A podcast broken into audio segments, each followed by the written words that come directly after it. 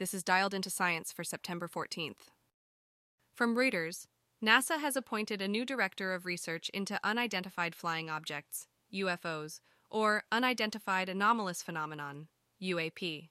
The agency's chief, Administrator Bill Nelson, announced the appointment after an expert panel recommended that NASA increase its efforts to gather information on UAP and assist the Pentagon in their detection.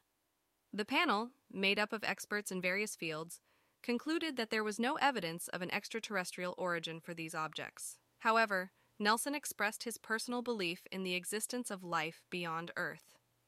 NASA aims to shift the conversation about UAP from sensationalism to science and increase transparency on any discoveries made.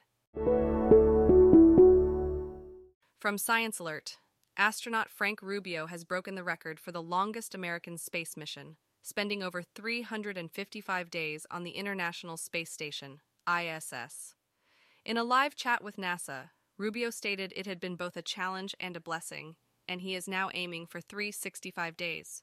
Rubio, a doctor and helicopter pilot, surpassed the previous U.S. record of 355 days, set by Mark Vande in 2022. The world record is held by Russian cosmonaut Valery Polyakov at 437 days. Rubio is due to return to Earth on September 27th, completing a total of 371 days in space.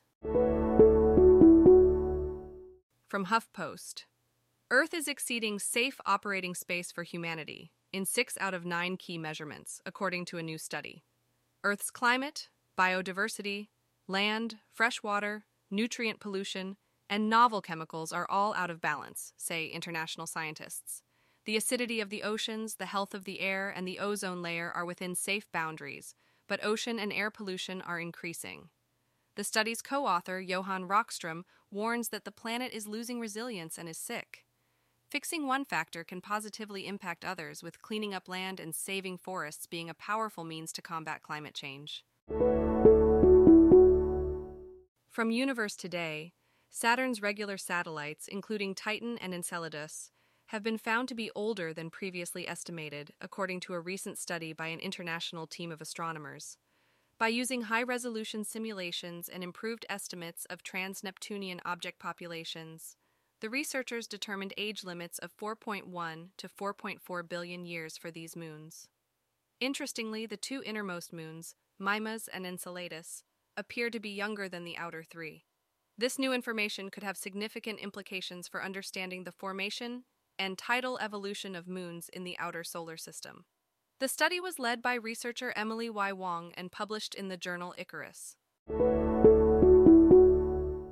From Outside Online Millions are set to witness the total solar eclipse on April 8th, with Mexico and Texas forecasted as the best locations for clear skies. Mazatlan, Mexico, is hailed as the top destination, boasting only a 25% chance of cloudy skies. Durango, Mexico also offers ideal conditions, but travelers should be cautious due to State Department advisories.